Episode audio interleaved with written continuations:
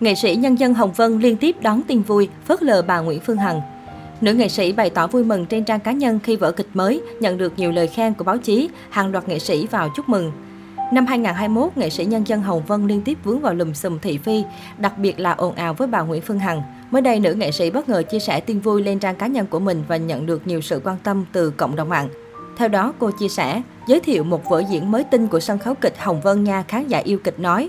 Một bài báo trên tuổi trẻ của nhà báo Linh Đoan là nguồn động lực lớn cho ekip.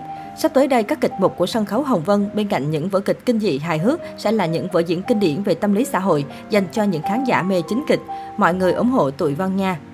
Trước đó, nữ nghệ sĩ cũng chia sẻ, kênh TikTok cá nhân của cô vừa được TikTok gắn tích xanh. Đây là chứng minh cho tài khoản chính chủ, xác minh danh tính và sở hữu lượng theo dõi đáng kể so với những tài khoản còn lại. Bên cạnh đó, nghệ sĩ Hồng Vân cũng chia sẻ về những con số biết nói trên kênh TikTok của mình. Cụ thể, tài khoản của cô hiện tại đã đạt số lượng người theo dõi khủng 1,5 triệu người.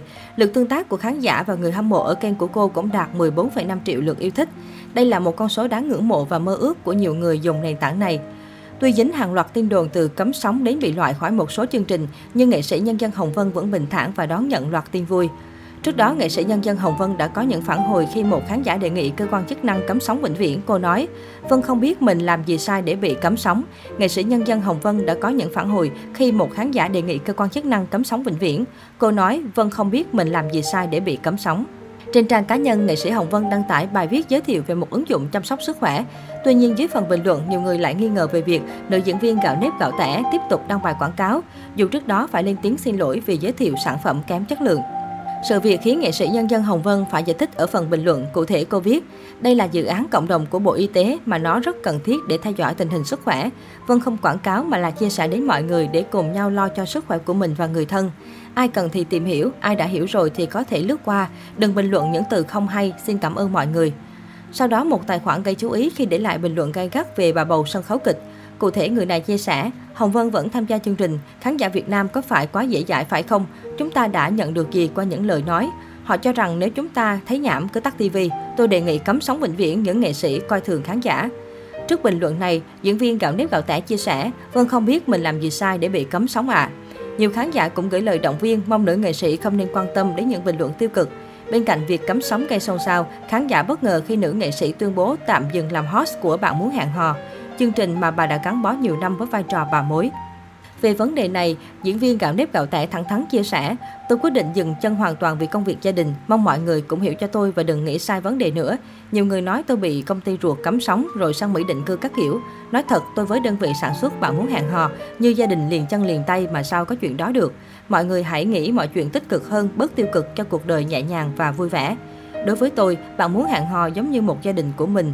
Cho dù mình có tham gia tiếp hay không thì tôi luôn luôn dõi theo.